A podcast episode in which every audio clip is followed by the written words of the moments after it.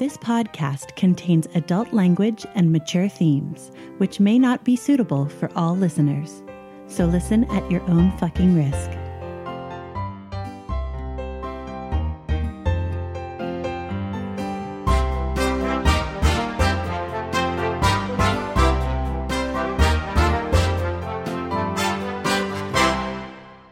Welcome to Essential NPCs, the podcast where we sample some of the best And possibly some of the worst. tabletop RPGs. I'm Tommy. and I'm Addie. and you're listening to Series 8, Episode 16 Behind the Mask.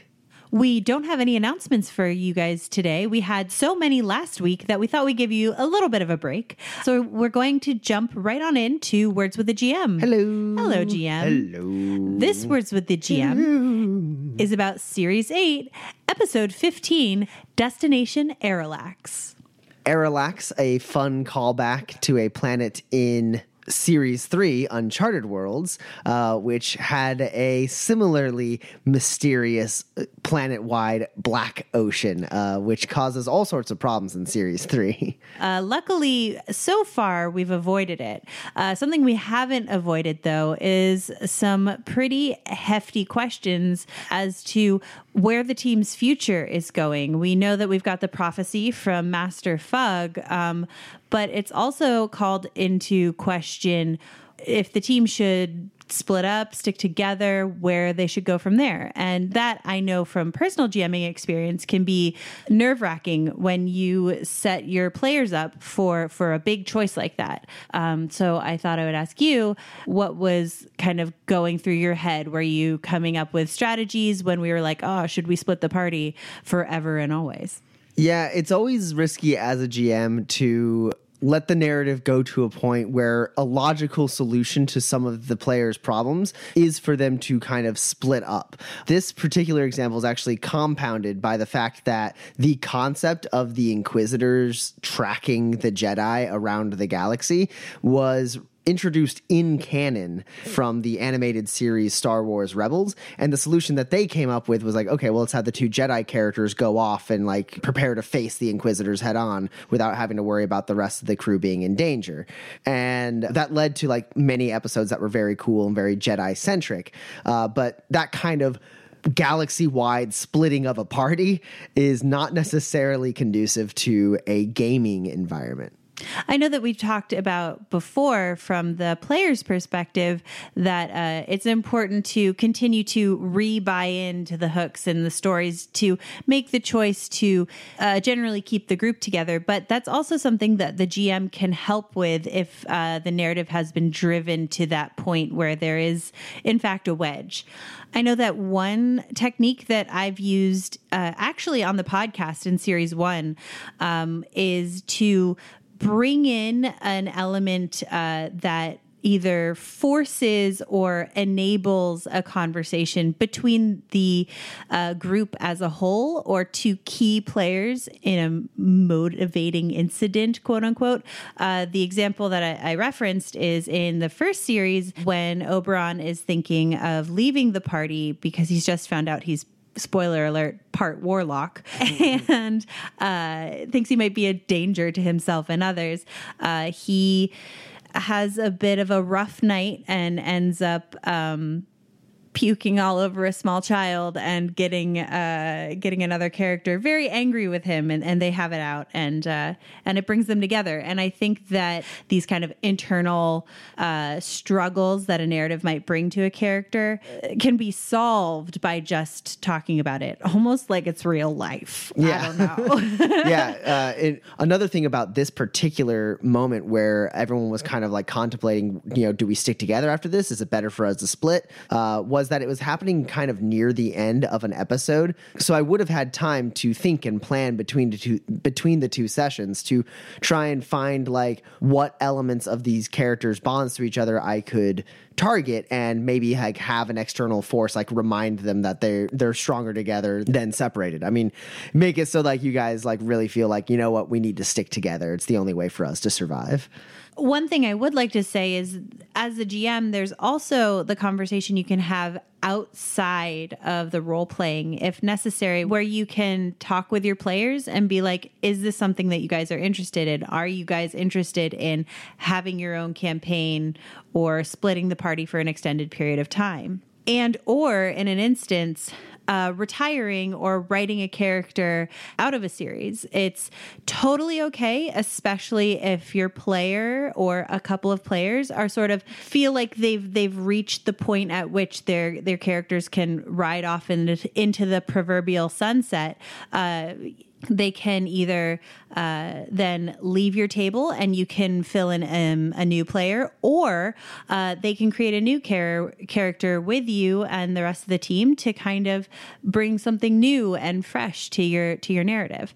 And not every splitting of the party, uh, permanent or temporary, is the end of the world, but sometimes uh, it can be the end of a character's story. Yeah, and to introduce it, especially in a in a setting similar to like the podcast, where like we have a set amount of episodes we're trying to hit. You know, we want to keep the narrative going at a certain pace. We've commissioned character art for some of these characters, and we don't necessarily want to write them out of the campaign. In in those settings where where you feel like your story may be a little more restrictive, flat out talking to your players, like pausing the game if you have to, or talking about talking to them between sessions almost have a secondary what do you want from this campaign type conversation where you know you kind of reevaluate and say do we need to take the story in a different direction? How do we keep everyone who's playing here together while still like making the narrative make sense. And if some people have some ideas, they can give you as the GM some inspiration. And and I always try to be a little coy and be like, those are some interesting ideas, and they made me think of something, but I'm not going to tell you what it is. See you guys next week. you have to trust that your your players like playing together enough that you're not writing your campaign into just like combustion where everyone splits and then the like you know the party breaks up in game in a way that doesn't allow for the narrative to continue and you know when i when i brought this up i luckily correctly assumed that it would lead to some to the characters asking very compelling questions and put a dose of drama into the campaign without uh, completely disassembling it and driving it off the rails and making it so I couldn't wrap it up in five episodes. So ultimately, you know, that that partially goes down to us like talking about it outside of sessions and just the trust there and everyone sort of finding reasons for their characters to buy back into the story to confront these questions and find a reason that makes sense for their character to not just walk away from the story that we're telling. Um, all of those elements combined together to make what was hopefully a very compelling and dramatic episode, which was full of a lot of great moments. Which leads me to wanting to ask you, Addie, what was your favorite moment from this past episode?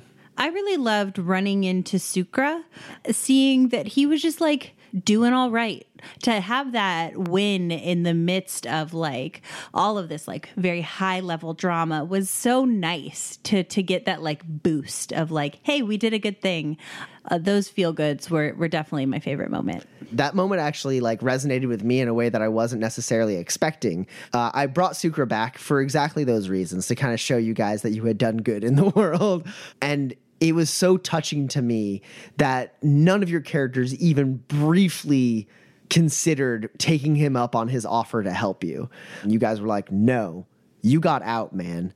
You live a normal, happy life. Don't get mixed up in our shit again. And like that hit me right in right in the heart. I was like, oh, you guys really cared about him so much that you were you aren't even taking the like possible mechanical benefit of having another like turn in initiative, you know? Stay rescued, man. um, but what about you? What was your favorite moment? My favorite moment was uh, when you guys talked with uh, Rashala and she kind of pulled you off to the side to tell you whispers of the potential of a brewing rebellion. You know, obviously, it's really hard to tell a Star Wars story uh, without tipping your hat at some of the like main canon. And I had prepped this episode just a little bit after reading some of the Ahsoka book, which tells the story of the Jedi Padawan Ahsoka Tano post Clone Wars animated series, pre uh, Rebels animated series. And there's some really cool moments where she encounters Bail Organa or Senator Bail Organa, and he tells about how he like keeps track of all the little pockets of resistance that pop up around the galaxy, and then like when something really notable happens, he like reaches out to them, and like his hope is to eventually, as we know watching the movies, successfully organize a massive uh, rebellion, and uh, and it also gave me the the really good opportunity to tell Jaxamar and Elkiri that this mysterious senator had hinted that he might know that some other Jedi are alive and that perhaps they are not the only two Jedi in the galaxy. And like I really wanted Jaxamar and Elkiri to feel that fire of hope that like the Jedi Order might not be completely destroyed. Yeah, um, I love that because uh, I love Ahsoka Tano, like too too much love for Ahsoka Tano. and so when you were like, yes, a certain senator maybe knows more Jedi, and I was like, Ahsoka. Six degrees of separation with Ahsoka Tano achieved. yeah, right. Um, and so that was uh, that was really awesome. The the t- the very very small touchstones we've had uh, with the like main plot have been uh, really great, and I think they've been done in a nice, distant, subtle way that uh, that uh, I've really enjoyed. So you are not the only one who enjoyed uh, having a, an ancillary tie to to um, the the real rebellion. But your journey is far from over. We have five episodes left. You're on Arilax pursuing what you think to be a prophecy to protect the galaxy from a mysterious darkness. And you're about to go talk to a retired bounty hunter about it. So, without further ado, let's go ahead and move on in and listen to Series 8, Episode 16 Behind the Mask. Enjoy. I am Jaxamar Sorel, human Jedi Sentinel.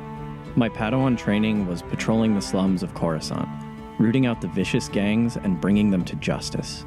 With the guidance of Master LeWitt Rensmer, I learned to rely on my cunning to solve problems, passing my trials defusing a hostage crisis the day the Clone Wars began. At the height of the war, I was called to the front lines alongside my oldest friend Dudo and his Padawan Elkiri. The idea of the Jedi as generals never sat well with me, and my greater fears were realized when the clones turned on us, and Dudo sacrificed himself so we could survive. His final wish was for me to take up the task of training Elkiri. With the destruction of the Order, it falls to me to ensure the Jedi live on through her. Though my training left me a capable warrior, I've had to quickly adjust in a galaxy where a lightsaber is a beacon for the Empire's most dangerous assassins. Thankfully, we found allies in the former Republic pilot Tan Mobuk and her droid, Oko. She saved us after the Empire rose to power, and her ship, the Accipiter, has been home for the last three years. The galaxy may be shrouded in darkness, but I believe the Force will guide us to a better future. The name's Mobuk, Lieutenant Tan Mobuk of the Galactic Republic Navy. Well, that's who I used to be anyway. Before all this happened, I was a slave, nearly died trying to fight my way out. And when the opportunity to join the Navy presented itself, you bet your ass I jumped like hell. Spent most of the Clone Wars chasing pirates. Found my bird, the Accipiter, there, in fact. The up and ups let me keep her despite her, uh, modifications. And Oko, too. Others might just see a droid, but I know there's more under their shiny metal shell. Now, now we're just trying to survive. With Sorel and Elkiri on board, the Accipiter will always have a target on her back. It'd have been a hell of a lot safer for us to run and hide. But safe never really was my MO. We've done some good helping out with the hiding underground. One day, though, I'm going to give the Empire a kick straight in the teeth for what they've done. To me, to Sorel, to Elkiri and Oko, and all the others they've crushed under their heel. They've won their war, but I've just started mine. Personal identification number 0K0 at your service. Master Tan refers to me as Oko. You may as well, there isn't much time. Please lean back, this will take your mind off the pain. I am told my past has been eventful for a droid. I was captured by roving pirates shortly after the start of the Clone Wars. They modified and reprogrammed me to accompany them on raids. My surgical laser was greatly enhanced for combat utility and I was trained in the manufacture of stimulants and toxins. Please drink this. I witnessed many gruesome sights, but also interacted with all manner of organic life, occasionally even in a non lethal capacity. Your species is particularly fascinating. So much blood. Upon my recovery, Master Tan allowed me to retain my memory. My years with the brigands, while regrettable, had instilled in me an appreciation for freedom and autonomy, ideals shared by Master Tan. My unusual modifications, coupled with her impressive piloting abilities, served us well as a Republic emergency extraction team until the clones turned on us and our three Jedi companions. As runners in the Hydian underground, we do what we can to hide good people from the Empire, but nowhere is safe now. Good news there is a 38% chance that your injuries are non fatal. Best of luck. I am Elkiri Padawan learner. The Force has always been with me, even in the most trying of times, and I am continually surprised by the way the Force guides us all. That it saw fit to match me with Master Jaxamar Sorel, Sentinel, and perhaps the last Jedi Knight. Just like my late master, Duto Noem, Jaxamar and I are an unlikely pair. I've always been more inclined to talk than to fight, and he has always been the other way around. After we escaped, we turned to Rashala, an old friend of mine from early in the Clone Wars. She helped us hide from the Empire when we were in need, and now, along with her, we formed the Hydian Underground to help save those who are under the thumb of, or worse, enslaved by the Empire. There's no war that can be waged against the Empire. The best we can do is to save those we can and avoid any engagement with the Empire's forces. I must admit, I can sense the apprehension grow in me as we approach every new rescue for the Hydian Underground. But with Master Sorel, Tan, and Oko working beside me, and the Force with us, the Empire will never know we're coming. The last time we left the crew of the Accipiter, they had landed on the Arilax trading post, a station built around a minuscule moon circling an uninhabited planet covered in a strange black sea of carnivorous ooze. Landing on the station, they reconnected with Rashala, who gave them news of hope of a rebellion backed by at least one senator of the Imperial Senate. Sticking to their task, though, they went down to the lower levels to seek out the retired bounty hunter known as Agos Lodge, who had retired right before he had captured the ex Imperial science officer who had deserted and is the subject of one of Master Grundello Fugg's final visions. The four of you are walking down the street towards the Longhorn Cantina. You enter the cantina. It is uh, like the rest of the Arilax trading post. It is relatively clean compared to other establishments of its same level on other planets. There's an L shaped bar that runs along the right wall with several booths taking up the left side of the room. Uh, behind the bar is a tall, well built man with dark brown hair and a dirty beard. Uh, his hair is pulled back into a ponytail. He matches the description of Agos Lodge. With one hand, he pours whiskey into a patron's glass, and his other hand respectfully holds his large cigar behind him, away from the away from the patron. He and the patron exchange pleasantries as the four of you uh, move further in, and setting down the bottle and taking a puff of his cigar, Agos returns to to a hollow console uh, at the backside of the bar to punch in an order. What do you guys do? I want to look around the cantina and see who else is there. Uh, there's the human patron at the bar who Agos had just finished pouring uh, a drink for. And then there's a pair of Duros in one of the booths in the back corner. They seem to be like going over like a star map together. I will lean into Sorel. Uh, perhaps there's somewhere quieter we can talk. Uh, I will nod to Tan and get up and make my way to the refresher and just like scope out this entire bar as I do. Sure. Uh, there is a unisex refresher str- uh, at the back center of the bar. Um, and just nearby, like the curve of the L uh, of the bar, um, there is uh, a door um, that presumably leads into some kind of kitchen. As you're moving into the refresher, you see that door slide open and a server droid kind of like zoom out towards the two Duros and like set down like a plate of food for them and then turn around and fly back into the kitchen.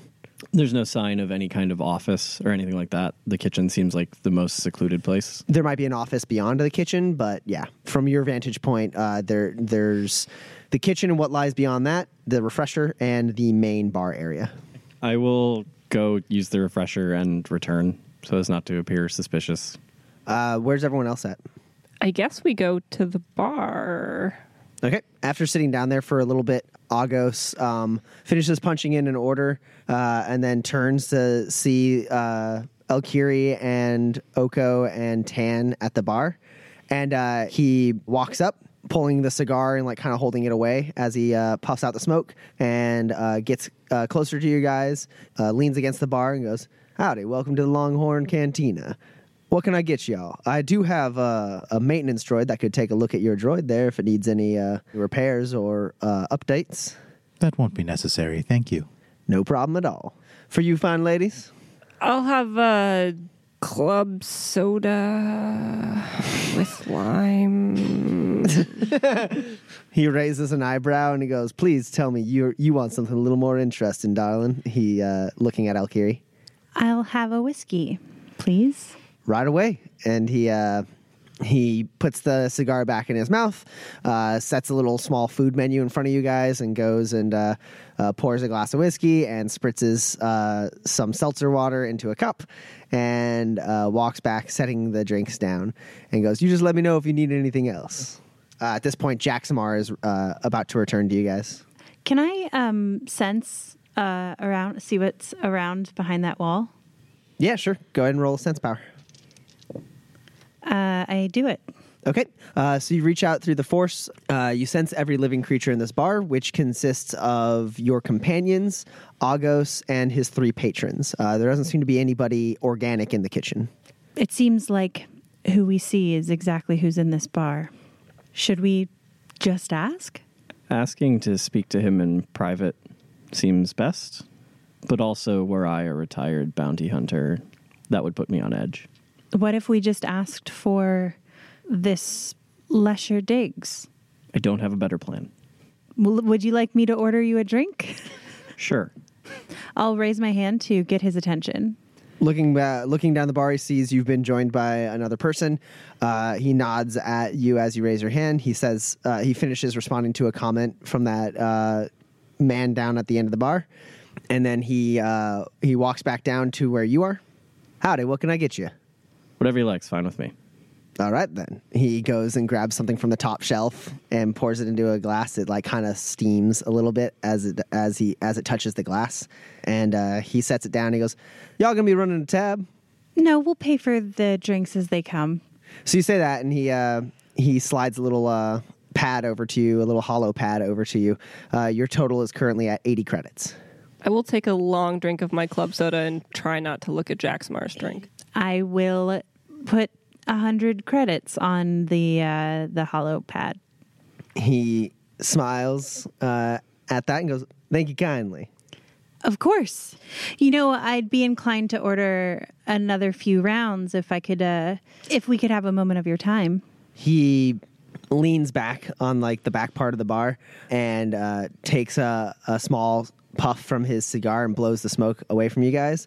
And like holding his cigar a little away from you he uh, he nods and goes time is something i have plenty of y- young lady. While they talk, I'd like to subtly keep an eye on the human at the bar and see if he reacts at all. so go ahead and roll an opposed uh, perception check. Uh, it will be average with a challenge die. I will flip a destiny point to upgrade the uh, my ability die. all right It's a wash. Okay. You look down the bar. Um, uh, you know, it's it's somewhat dimly lit. Uh, the gentleman at the bottom uh, uh, seems to be sipping his drink and uh, picking at his food a little bit. Uh, I mean, he may glance your way once or twice, but he doesn't seem to be doing anything suspicious. You do mark that he is armed, but so is Agos behind the bar. He's got a he's got a blaster on his hip. My friends and I, we're looking for someone and we were told that you might be the person who has some information. You being sort of famous in the bounty hunting world and all that. he was looking at you like politely and like casually leaning against the bar and you see him stiffen up just a little bit when you say that and he like kind of bites at his lip and like looks down kind of grinning almost in disappointment and then he looks up again and he goes i'm out of that business honey i'm sorry you made the trip to Arilax. But uh i ain't taking a bounty in some time Oh, I'm sorry. We're not s- searching to fill a bounty. It's just you might be the person to know anything about the person we're looking for. Just a source of information. You know how it is. If you're in the business, if I get involved in your hunt at all, uh, it's just as much my hunt as yours. And I don't like getting my hands dirty anymore. I'm not a bounty hunter. He raises an eyebrow. Do I look like a bounty hunter? They come in all shapes and sizes, honey. Oh, flattering. What changed? He he looks to you. He kind of sizes you up. He stands up away from the bar that he was like kind of lounging against. One hand uh, on the on the bar still, and the other hand uh, like holding a cigar like over his shoulder. And he goes, "Excuse me." You said you don't like getting your hands dirty anymore. What changed? Hard to live a life when you got people shooting at you all the time. I decided it was about time to take all my earnings and uh, and make an honest businessman out of myself. Now, if you'll excuse me, I do have guests to attend to, and uh, he goes to uh, walk back towards the other end of the bar. I'm looking for Lesher Diggs. Uh, he stops with his back turned to you, and his left hand raises up and rests on the blaster on his hip. And uh, he takes a, a puff of his cigar and then stamps it into an ashtray behind the bar. For the record, my hand is also on my blaster. Of course, yeah. I have a very I have affected a very easy demeanor. Uh, and I'm going to need you to roll a hard opposed charm test with one challenge and one setback. Um, I will use my influence power as part of this check. Okay. Okay. Four successes and an advantage. He sits there for a second before responding, uh, and then he looks over his shoulder and slowly turns. His body like still kind of at the ready. His hand still on the blaster on his left hip, and uh, he looks you up and down again and goes, "I never heard of him." I smile. Then why are you so nervous? Little jumpy on that trigger finger for asking about a name that you've never heard of. you don't get this far along not being quick to shoot. Uh, he looks over his shoulder and uh, like makes eye contact with the guy at the end of the bar and kind of like motions towards him. And the guy like kind of stands up and you see like he moves his jacket to like cover like a scatter gun that he has slung there. And uh, he nods and walks over to the two Duros who are like arguing over this star map. And uh, he leans down over the table, says a couple things to him. They look up at him. He like flashes his scatter gun at them, and they like stand up.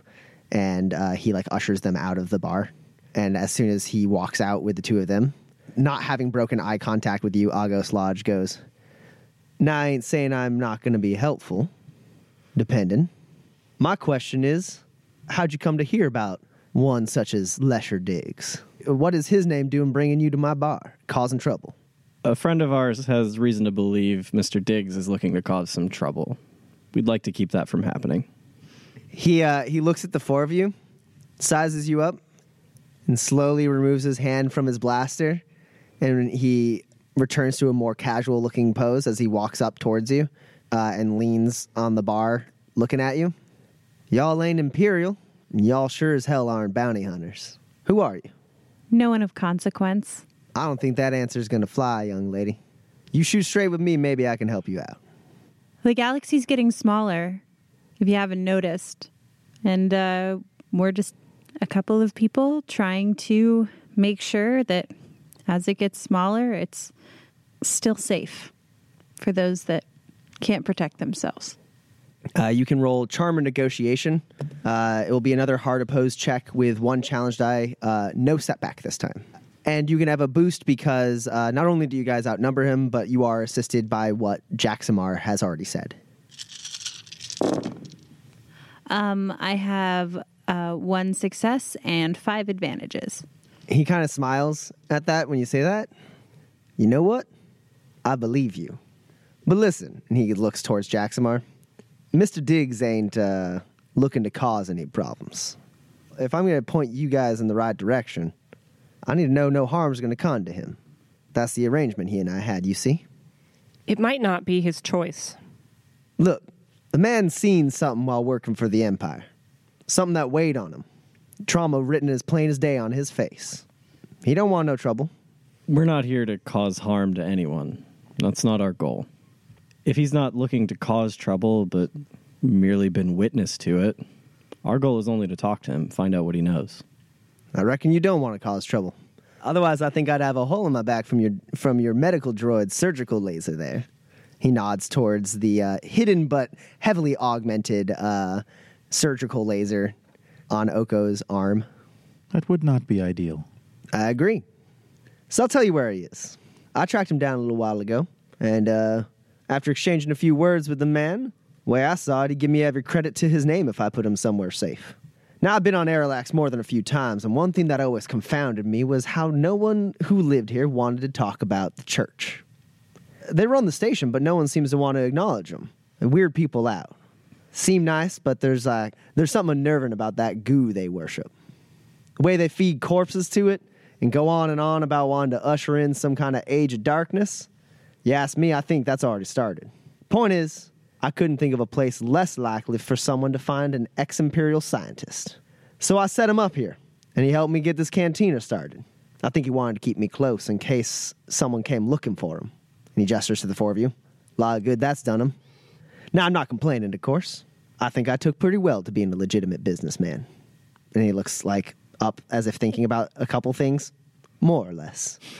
Now, I don't know exactly where Diggs is, but I did help him join the Arilaxian church.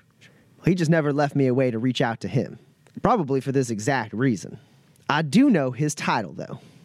The church has some sort of ranking system in which its prominent acolytes are given new names. Another reason why I thought it'd be a good way for him to disappear. Membership includes a certain amount of anonymity, you see. If you go around asking for Lesher Diggs, at best you'll get confused looks. At worst, you'll raise some kind of alarm. Last I heard, he was known amongst the acolytes as Brother Theodore. Now you go to the Grand Church of Arilax, you ask around for him there, I reckon they'd let you meet him. You've been very helpful, Mr. Lodge. And thanks for the second round. And I'll tap another hundred credits over to him. Much obliged. Now, if I hear Church of Arilax is uh, looking for a new brother Theodore, I might just have to get back in the bounty hunting business one last time. Catch my meaning? And he looks like daggers at all of you. Understood. All right. Now, if you kindly remove yourself from my bar, I'd like to invite my guests back in. I will finish my drink and leave. Uh, the four of you leave the bar, and you step out, and that man with the scatter gun is kind of leaning against the pole there, smoking a death stick. And uh, he looks at you guys. Didn't hear any shots or anything, so he doesn't. He like kind of just like looks back at his death stick, finishes it up, and he looks like he's about to flick it to the ground. And then like he seems to think better of it, and he walks like the two paces over to like the nearest waste bin, and drops it in the waste bin, and then walks into the bar past you guys. We head towards the Grand Church of Arilax. All right. It is very nearby uh, this area. Um, part of what uh, Grundello Fugg was able to tell you was that the well in the center of the moon that has the black ichor uh, has a ch- underground channel that leads into the hall of the Church of Arilax. Uh, as you uh, stand outside, you see it has an almost archaic structure. Um, and stepping in through the large uh, hinged doors, uh, you see there are tall vaulted ceilings and stained glass windows that create a dark but colorful chamber. There are no pews or anything like that, just an open area that leads to a, an elevated stage with a large basin. You can see the black Aralaxian ichor kind of like reaching out and dropping back down uh, in this basin. The basin is long, uh, long and wide enough uh, to accommodate most uh, sentient species in size. And stepping out of a of a side chamber, a tall, thin figure in purple robes and a gas mask with green lenses approaches you. Welcome, neighbor, to the Church of Arilax. May the many armed God below bless you And uh, he like kind of bows to you when he says that, and then he goes, "Please allow me to be of service." May the many armed God send its blessing upon you as well. We are in search of one of your number, uh, Brother Theodore. Ah, Brother Theodore, the most notable of our acolytes. He spends most of his time in his isolation chamber, communing with the essence of Erelax. Tell me, is he expecting you? I know not of what the many armed God tells him. Uh, you can go ahead and roll an easy charm test. Okay. Uh, you can have a boost. One success and seven advantages. Uh, yeah, so you will succeed in having him take you to Brother Theodore's chamber. Uh, is there anything you want in particular to do with your large supply of advantage? I'll throw two of them forward just in case for the next check. Okay. Uh, and then for the five advantages, maybe now this acolyte um, supports our cause for what they know of it. Sure. If anything ever comes up, this guy will vouch for you. he nods at your words and goes, Well, let us hope he shares such wisdom with you. Uh, perhaps we have three new acolytes in the making here. With me, I will take you to his chamber. He leads you down a winding flight of stairs into the underbelly of the church uh, and up to a secure metal door. He presses a, a button nearby the door and uh, it buzzes and he speaks into it Brother Theodore, you have visitors seeking the wisdom of Erelax. And uh, there's a long pause before the door finally opens and uh, the figure bows to you one more time and says, May the many armed God bless you. And uh, then he goes walking back up towards the stairs. The chamber inside is small and barren, uh, though the central area is padded with materials familiar to the Jedi in your party uh, for kneeling and meditating. I'll uh, sense what's happening here. Uh, go ahead. One, so I do. You you sense another living creature within a short range. She's on the other side of a wall that has no apparent door. Uh, as you guys step in, the door shuts behind you, and a screen taking up the opposite wall lights up, and uh, a face appears. Uh, it is obscured by a purple, purple robe with black designs on it, and a gas mask similar to all the rest of the Church of Erelax. You have come to the chosen of Erelax, brother Theodore. Ask, and you shall receive guidance. We're just here to talk, Mr. Diggs. There's a slight pause. You see the like robed and helmeted head kind of like shift almost uncomfortably. Please kneel before the chosen of Erelax. I shall guide you along your way. No, we're not going to do that. Can you just come here? There's a, a long pause, and he goes, If you are not here to seek my wisdom, be gone, or I shall call my brethren to oust you from my chambers. Do not waste the time of brother Theodore. So we can't see like a curtain or anything? Uh, no, uh, the you so you can roll an average perception check as you're examining the wall that you sense a person through. Sure. Four successes and two advantages, which I will push forward. All right. You have sensed the the wall you should be checking out. You feel the presence of a of someone through this wall, uh, and looking at it just a little bit, you see the outline of a hidden door. Um, I'm going to just use the move power on the hidden door. Sure. Go ahead and roll that force check. It's not opposed or anything. I I rolled four pips. I do it. Okay. You uh, reach out with your hand and kind of raise it, and the uh, the door there uh, on the side just slides up, and uh, you see what looks like a laboratory setup with two sets of countertops in the middle. Uh, and several glass cabinets and shelves that line the walls, and they are filled with various samples and, and vials. And you see uh, wearing the robe just over his head, not even over his arm and bodies, and the gas mask like over his face, the uh, a figure hunched over a hollow uh, a hollow com, speaking into it. Begone! Leave this chamber with your lives while you can. I'm going to walk into the chamber and take the mask and, and hood off of him. Those of you looking at the screen watch as Tan steps into the image and pull, oh, oh, oh, ah! Great, that's better. Now we can talk. he immediately tries to run. He tries to run past all of you. Uh, yeah, I will. I will put my arm out. he struggles against you, but uh, he is not very strong. And you kind of push him back, and he stumbles back, bumping into a table. You see like a, a glass uh, cube with some of that black ichor inside it. And when he bumps up against it, it like reaches out and tries to like get on him, but is stopped by the glass. Uh, and he he pulls away from it and looks at you, and he puts up his hands and like grabs like a scalpel and like holds it out towards uh, holds it out in front of him. He goes, "Who are you? Who sent you? What are you doing?" I think what the question everyone is wondering is what are you doing? he looks at uh, at you again, and then he rushes again, trying to like get past you guys towards a, a large button on the wall. I stop him. He struggles against you for a second. He tries to uh, like slash at you with the uh, scalpel, but it's really like he he's not even like holding it right. It's more like he's trying to just like hit you with his fist more than anything else.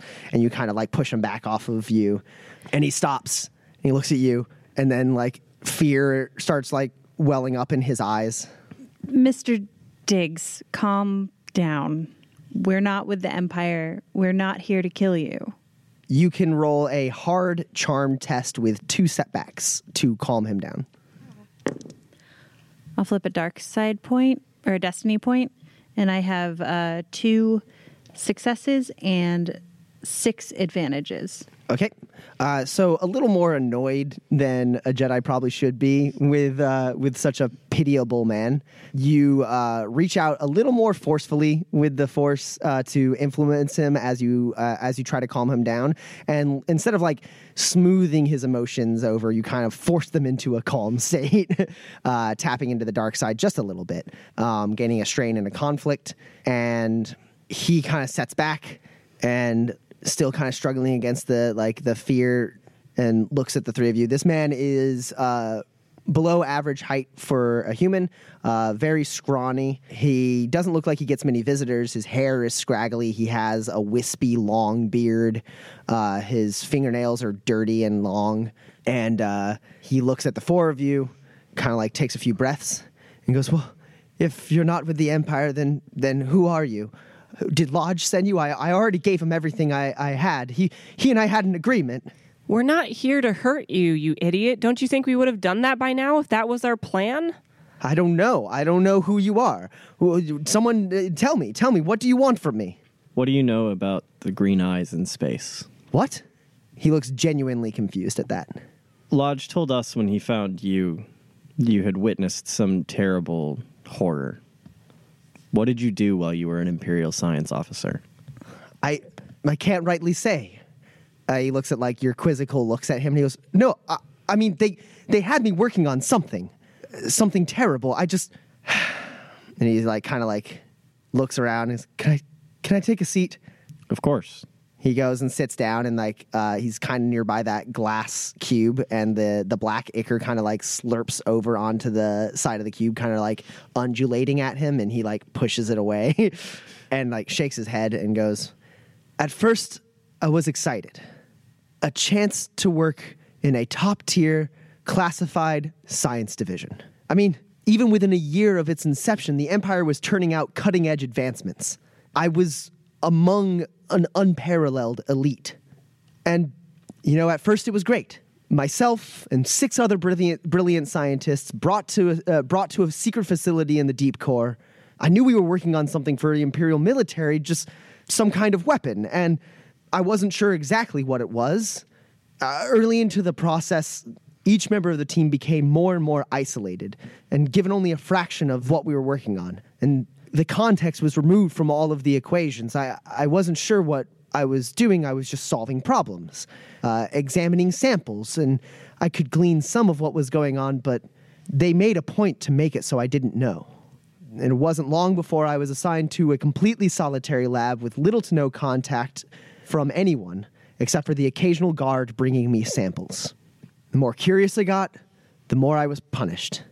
And I became convinced that the other scientists were faring no better. And what's worse, as time went on, I received less and less outside work. I was no longer building on the work of another scientist, I was working each problem from scratch. I began to fear that the other members of the team had either been released from the project or worse. I, I was in over my head. I didn't know what I was doing. Samples of what? I don't know. So, most of them were biological in nature. Uh, that's my specialty, and and I kept having to analyze and experiment with various different organic samples. I knew, or at least supposed, that while the other scientists may have been removed or killed once they were no longer useful, I was needed for the project to succeed. Now, I lied to myself for as long as I could, telling myself that I was doing great things despite the overwhelming secrecy and the abusive treatment of my of the guards. I just I had to believe that the work I was doing was worth it. The work you were doing building weapons for the empire. The empire, the republic, whatever you want to call it. It was at the time I had no idea what the empire had turned into. This was very shortly after its inception. I was a republic science officer before. Don't compare the empire to the republic. They are nothing alike. I know that now. I've now that I've gotten out and I've seen. Why do you think I am hiding here in this this church of fanatics? I I don't want to go back because of what I saw. He takes a second like collecting himself and he goes, "Every month or so I'd be forced to report to a superior, some officer checking on my quotas and also I came to understand my sanity. They were as much psychiatric, uh, psychiatric exams as they were status updates. During one of these meetings, the officer interviewing me was called away, and I glanced at his notes. The weapon, whatever we had been developing, it was being manufactured on a nearby planet in the deep core at some automated facility that was designed to act as a launching station. And the target? It was Coruscant we were creating a weapon tailor made to wipe out Coruscant. The note I caught a glance of, it, it was a memo stating that the weapon was estimated to have a casualty rate of 60 to 70% planet wide, and the Emperor would settle for nothing less than 95%. And that's when I began to plot my escape. I manipulated the psychi- psychiatric exams. I, I suggested that I was on the verge of a psychotic break it wasn't too hard because it wasn't too far from the truth. I convinced them that the isolation was going to break me. And I was relying on them needing me to continue my research. It's a gamble that paid off. They offered to give me respite on a Star Destroyer for a short time, just so I could change my surroundings. Once aboard, I quickly disguised myself as a stormtrooper and snuck aboard a departing patrol. The patrol exited the deep core, and with some unbelievable luck, I managed to make my way out as far as the expansion region, where I hopped from planet to planet for a while, dodging bounty hunters, and, for lack of a better term, drank myself into oblivion awaiting the news of Coruscant's demise. It never came. But I know what I saw. I know Coruscant was the target. Uh, I will hold up the gas mask with the green lenses. And what are you doing here for this church? What kind of work are you doing here? You have a lab again? Well, when, when August found me, I, I offered him everything I had to find a place to hide me where no one would be able to find me, and he brought me here. And it made sense. A man of science, a member of a fanatical cult on the fringes, uh, no one would search for me here. It seemed like my best option, and honestly, I, I thought it was working until today. As for the lab, uh, I'm I'm simply studying the properties of this the Aralaxian ichor. Uh, it's usually restricted. The, the the the Church of Aralax doesn't allow for anyone to study it. No man of science is allowed, but I've found a way to make them trust me. The ichor, it's it's carnivorous. Uh, to drink it would kill most organic beings within seconds, and to allow it prolonged contact, it could sever limbs within a minute. I found that uh, it responded to whatever it came into contact with. Uh, it prefers necrotic flesh, but it somehow keys into the emotional state of whoever's involved. Uh, uh, look, and he stands up and goes over to that glass uh, case and slides the lid off of it. Stop right there. No, no, you you asked, and uh, he's already Pull out my blaster. You pull out the blaster. He freaks out, but he's already slid it open, and it, uh, black tendrils creep out uh, onto his finger. And he goes, "Stop! Stop! Stop! Put put the blaster away, please." no. And he looks he looks to Elkiri because she showed him kindness, and he goes, "It reacts to the emotional state. Do you understand me? Fear is the trigger." I'll walk over and put a hand on Tan's blaster and uh, pu- push her back a little bit. Uh, seeing that, he immediately like closes his eyes and begins to try and control his breathing. He goes, "You're right. It was a bad idea. I understand why you reacted the way you did." Oh, Carrie, we don't know what this guy is doing. And he slowly regains himself, We can run faster than Goop. calms down. Uh, you can see that the the fingers of his glove have been removed, exposing his bare skin. Uh, but as he kind of gets control of his breathing, the ooze stops s- trying to spread and encase his entire arm, and kind of refer, reverts back to roughly the size it was before when uh, it was in the cube. And he opens his eyes and like holds out his hand, and the goop kind of just, or and the the ichor kind of just like undulates in his hand. And he goes, "If someone is not afraid of it, if someone shows no fear, they can come into contact with it with with no harm." And he like moves it from one hand to the other, and uh, continuing to speak calmly and being very like deliberate with his motions, uh, he begins to move it back towards the uh, towards the cube. He goes, "I'm sorry, you asked what I was doing," and he drops it into the into the cube and closes it. And he goes, "I'm studying." I was able to attain this rank within the church because I was able to come in contact with the with the Ichor without losing a limb. Where is this Black Ops station you were working? I don't know the exact location. I only have vague notions. The deep core is chaotic. It's a star packed region orbiting the massive black hole at the center of the galaxy. It's an astrogation nightmare. It's a high density of star systems and extreme fluctuations in, gra- gravitational fields. It makes hyperspace travel through the deep, deep core nearly impossible. There are a few navigational routes, but all of them are closely guarded Imperial secrets. When I was brought to the facility, and when I was on patrol as a stormtrooper, those secrets were not shared with me.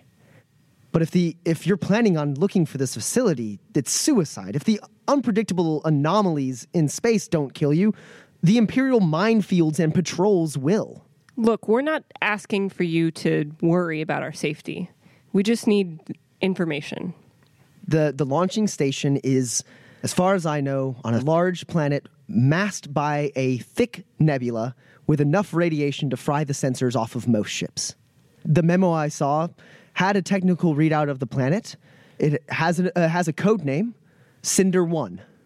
It doesn't appear on any star map that I know of, but if you knew where it was, safe navigation would be virtually impossible anyways, because your only chance would be to have a relatively accurate map of the deep core, and the only place you're going to find that is if you slice into some of the Empire's most well guarded data. And good luck finding someone crazy enough, let alone skilled enough to pull that one off.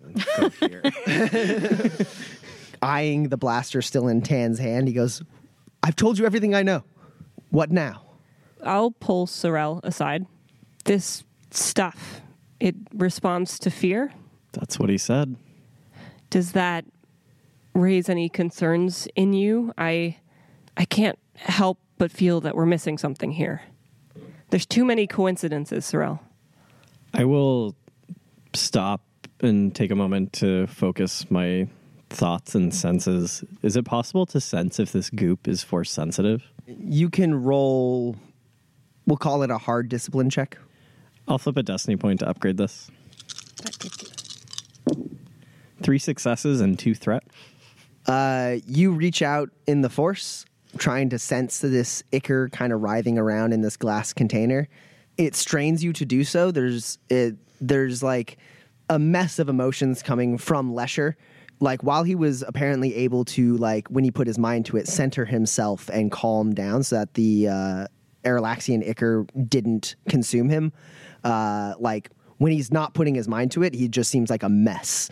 And uh, and so you have to like sift through all that, and it kind of strains your mind to do so. And you reach out and you feel this, uh, uh, you feel the presence of this ichor. It's definitely organic in nature, and it doesn't appear to be any more force sensitive than any other living creature, uh, as the force binds all living things. But uh, it does seem to like be empathic in some way. Uh, it actually senses you, and like you feel like this hunger coming off of it, uh, and you will take two strain uh, sifting through all those emotions. I don't know, Tan. I think it's worth consulting with Master Fugg before we leave Airlax. But if we're missing something, I'm missing it as well. Uh, meanwhile, while you guys are having your little aside, uh, Lesher has moved up close to Elkiri and Oko, being, "Please, please, don't let her kill me. I, I didn't know what I was doing. I've told you everything I know. Please." She's a little trigger happy, but we won't let her. Don't worry. And the way we found you isn't repeatable. What makes you so sure? We had an old friend who's now long past who left us a, a hollow that led to you. And we have it. It's the only copy. Your secret is safe. And that's about as much time before Tan and Jaxamar you finish your little side conversation. I will put my blaster back in its holster. See? So, now what? We thank you for your time and you stay very, very careful with this experiment and hopefully you'll never see us again. He nods, a little dazed. All right, I can do that. Okay. We leave. Uh, you walk back into the chamber of Brother Theodore, and uh, uh, still a little dazed. Um, Lesher Diggs, seals the door behind you, and uh, on your way out, as you get up, the same tall, thin, robed figure approaches you, kind of like coming out of a shadow. How did it go? Amazing. Very enlightening. Hope to see you at the newest sermon. We do have a funeral tonight. Can be quite the spectacle. Feeding the many armed god is one of our many privileges. And such a privilege it would be to witness it. And we leave before he says anything else. He bows to you as you go, giving you the many armed god's blessings, and then reminding you to be a good neighbor. Yeah. Um, so I think that we leave and return to Rashala's. Uh, as you guys are heading back towards the dock, uh, you do pass through a bustling market district, uh, one of many on the Airlax uh, on the Airlax trading post. You actually see Rashala there uh, with a couple other members of her tribe. She like makes eye contact with you and like steps away from their stall um, and like walks over uh, to walk with you guys a little bit. and she goes, "How is everything?" We're two steps closer. I'll fill you in on everything. Do you do you do so on the on the walk No, back? On the walk back in hushed tones. Yeah. So you tell her about like Grundello and the visions Yep. and everything.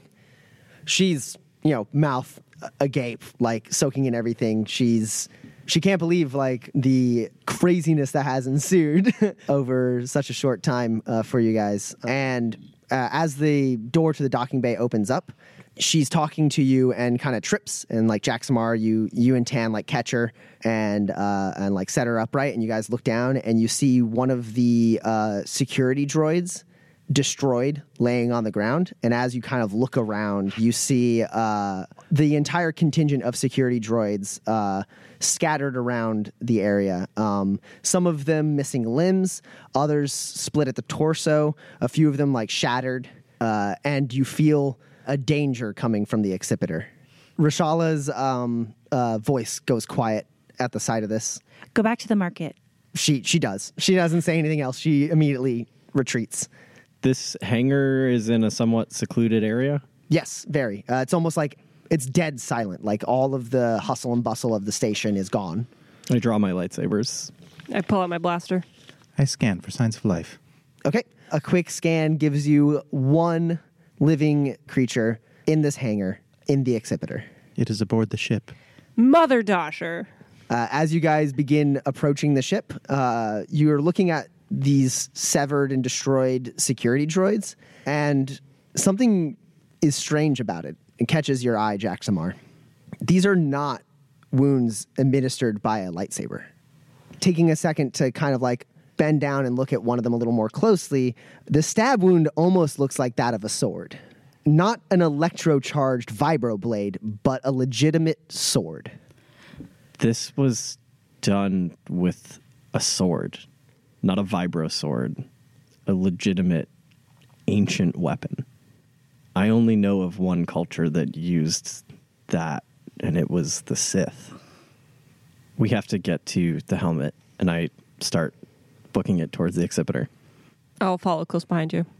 As the four of you are getting closer to the Accipiter, Elkiri and Jaxamar, you are you feel a wash of cold darkness, similar to what you felt in the Jedi Vault on Bolea, as you were beset upon by Force illusions.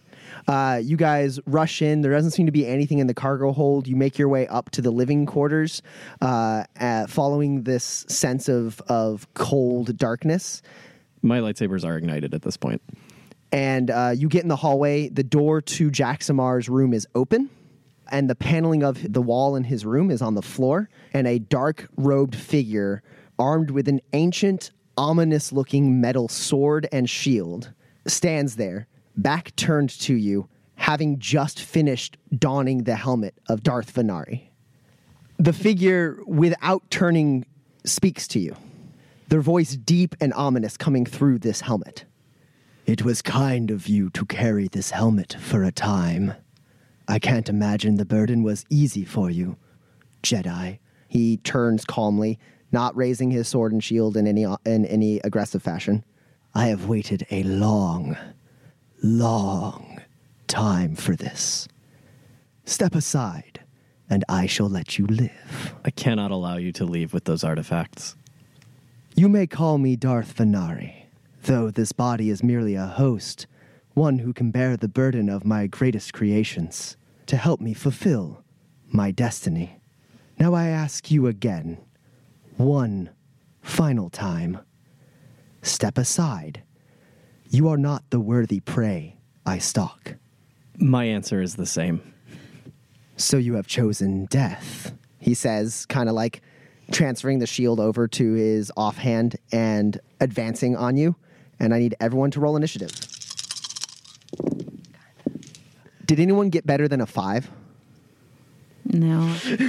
I got a I got a triumph.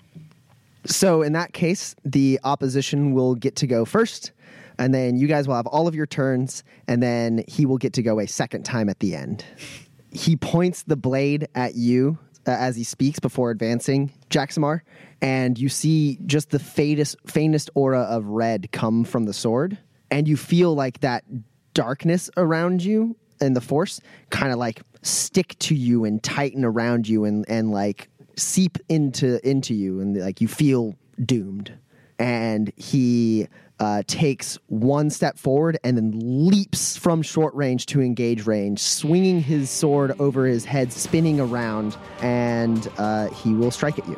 I will dodge and upgrade the difficulty of his check once. You get He will hit you, and he will deal nine damage. Uh, that has uh, breach, and he will crit you heavily. Uh, so he rolled a 107.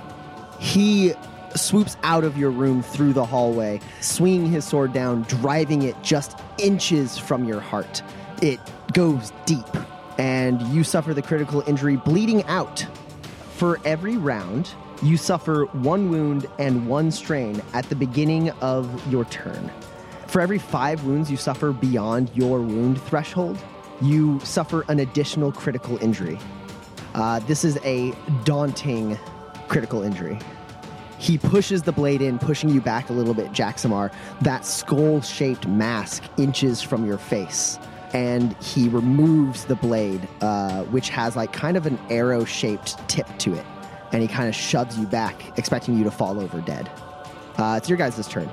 I would like to use my talent, It's Not That Bad, to prevent this critical injury.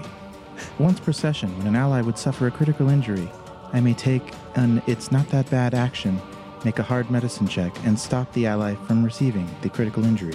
Sure, go for it. Six successes and one advantage. I will also take two strain to make a second maneuver, assisting Jaxamar in his next action, giving him one boost die.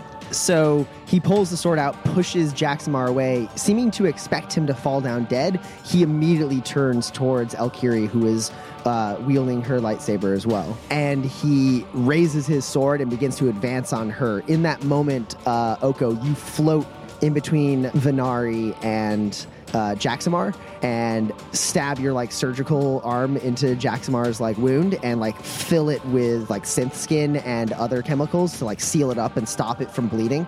And Jaxamar, like everything was going tunnel vision dark for a second, and all you see like filling up that tunnel vision is the glowing, smiling face of. of Oko as he goes, It's not that bad. There, there.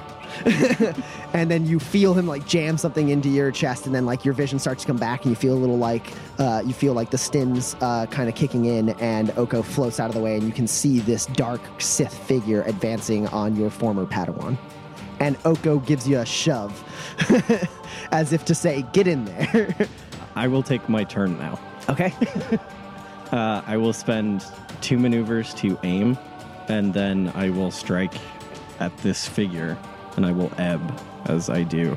he has three defense and adversary three I will flip a destiny point to upgrade this check. okay I will flip a destiny point and suffer a conflict to use these dark side pips. okay In this moment of intense pain and near death, um, I strike out and ebbing with the force, uh, fearing for Elkiri's safety. I will spend one pip to exclude Elkiri from my ebb as I add three automatic failures to everyone in this hallway's next check until the end of my next turn. okay So that's 10 damage, two triumphs, and five advantages. I will spend the triumphs and four advantages to crit at a plus 40, and I will kick the last advantage forward as a boost. all right go ahead Uh, that is 124, which is knocked senseless, which means he is staggered until the end of this encounter. uh, he will commit a force die, ignoring the effect of this critical injury. He still has it, so like next time he's crit, there's a plus 10. Uh, but as long as he has this force die committed, he will not suffer the effect, so he is not staggered. As you kind of rushing forward with this uh, with this rush of adrenaline and fear, uh, you leap up with both your lightsabers. You swing uh, Dudo's lightsaber down, and spinning with an uncanny uh, sense of your position, he blocks Dudo's lightsaber with the shield, pushing it down, and you drive your blue lightsaber into his gut, and uh, you see that his armor is resistant to it, uh, and it kind of burns and digs into his stomach, but doesn't uh, skewer through him like a lightsaber should. Uh, but it knocks him back, and he lets out like a, a grunt of pain, and then he like growls with like that pain and anger and you see as he pulls back from you the shield begin to glow slightly red it's your guys' turn Okay. As an incidental, I will uh, activate Center of Being. making it harder for him to crit you Yes. And uh, I will perform the action Draw Closer. okay uh, so that will be a combined force power lightsaber check uh, that will be an easy check but he has adversary 3 and 3 defense So I succeed with 12 lightsaber damage. Uh, and then um, I crit twice. Okay, uh, go ahead and roll that. Don't forget uh, the plus 10 from the crit that he is currently ignoring with the force. 108. Uh, horrific injury means you roll a d10 to determine which of the target's characteristics are reduced by one until the critical injury is repaired. So go ahead and roll that. Two. Uh, that will reduce his brawn by one. He will not commit a force die to ignore that. And as my maneuver, I take a guarded stance. Okay. Uh, he moves in towards Jaxamar, almost like frustrated by the fact that he's still alive, and you use the force to draw him closer towards you, sliding him on the floor. Uh, though he reacts pretty swiftly to that, raising up his shield against your first strike. Uh, but then you continue to pull him in closer, and as he raises his sword to counterattack, you kind of step uh, step past him and and drag your lightsaber across the shield and um, up his arm. Uh, and you hit like a part of the armor that's a little bit weaker, and you uh, it cuts through a little bit deeper.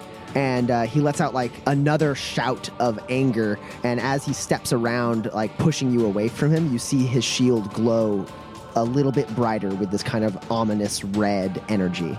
Uh, Tan, it is your turn. I will aim twice, uh, taking two strain to shoot at him. Okay. Defense three, adversary three. I will flip a destiny point to upgrade my check. Okay. Go ahead and roll it. That is a failure with seven advantages. Whew.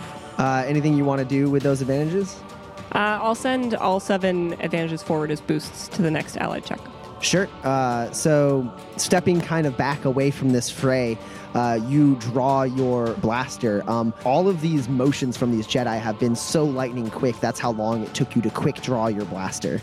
Uh, and they've already like exchanged many uh, many swings, and you just start unloading as as many shots as you can at this guy. Uh, he blocks a couple of them with his shield, uh, stepping back, uh, and then he drops his shield, and some of the shots ping off of his armor, not fully hitting him like directly on. They like glance and just seem to like ricochet off to the side and hit like the walls around him. And he begins to try and return his attention to uh, uh, to your friends, and you just keep pelting him. And so like in in that moment when he realizes he doesn't have to like really pay that much attention to you, uh, he turns. But then you start hitting him better, and then he has to raise his shield again. And so right now he's basically suppressed by your onslaught of blaster fire. You hear him. Uh, continue to like growl with that like with that primordial anger uh, and his shield glows a little more red and uh, he will let out a shout uh, dropping to his knee and slamming the shield into the ground. And each one of you is going to take five wounds and five strain that ignores your soak. Is this from a force power? Uh, he did have to roll force dice. Okay, so he generates one less force pip. All right, so everyone actually takes four wounds and four strain as he slams this shield down, and that red energy that was kind of coalescing around it lashes out, bursting the lights, the the track lighting in the hallway, cracking some of the panels, launching all of you back. Uh, the two Jedi, you feel yourself literally attacked by hate and anger like the emotions like become tangible threats that rip into the inside of your of your body and uh, he stands back up and swings at Elkiri. I will flip a dark side point to upgrade his attack. Uh, Elkiri, he hits you for eight damage. I will suffer three strain to parry, reduce that damage by three. and he also will crit you. Uh, he rolled an 80, so you are overpowered. He rushes towards you after knocking you back with that wave of, of hate.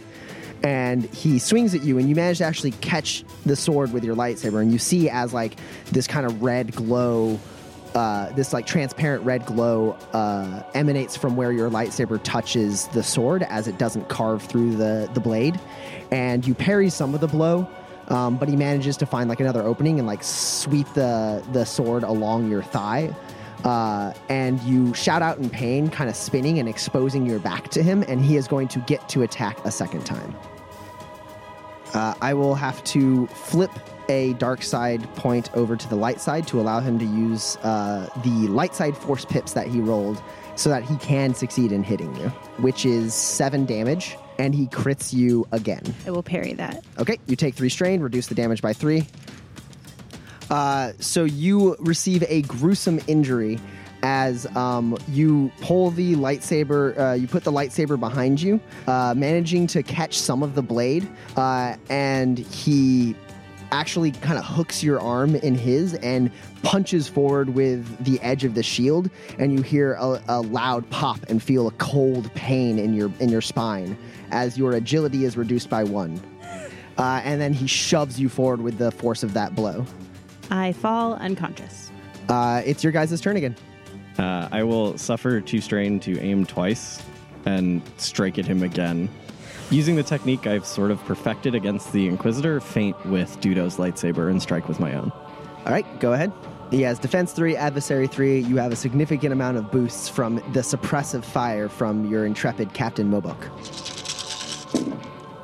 Uh, so that is nine damage.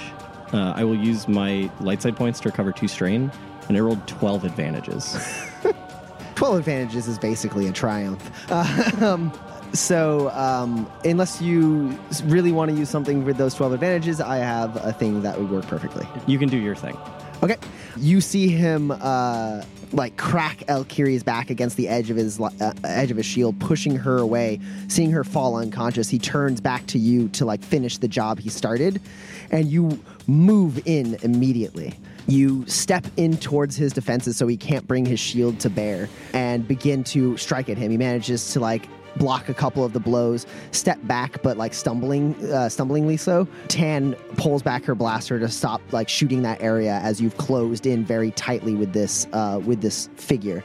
You uh, begin making small cuts here and there, almost Makashi in in your style, uh, precision strikes, hitting where his uh, where he where he leaves his openings to kind of push him back. You've now like having seen him attack you and your and uh, Elkiri a couple times, you have a, a sense of his uh, fighting style. And as you get in close and slash upwards uh, across his chest and into the mask, like there's a flash in your head of like familiarity as the mask gets cut off of his head, uh, uh, not like not severed or broken, but it does like dislodge from his head with the force of your blow. Um, any other uh, armor would have given way, and he and he would be decapitated. Uh, and the helmet goes flying up and uh, stumbling back. Uh, your a slight cut from your lightsaber across his face. You see the face of none other than Dudo Nuem, your friend who you presumed dead at the end of the Clone Wars. And that's where we'll end our session. What? This podcast has been brought to you by ENPC Productions, all rights reserved.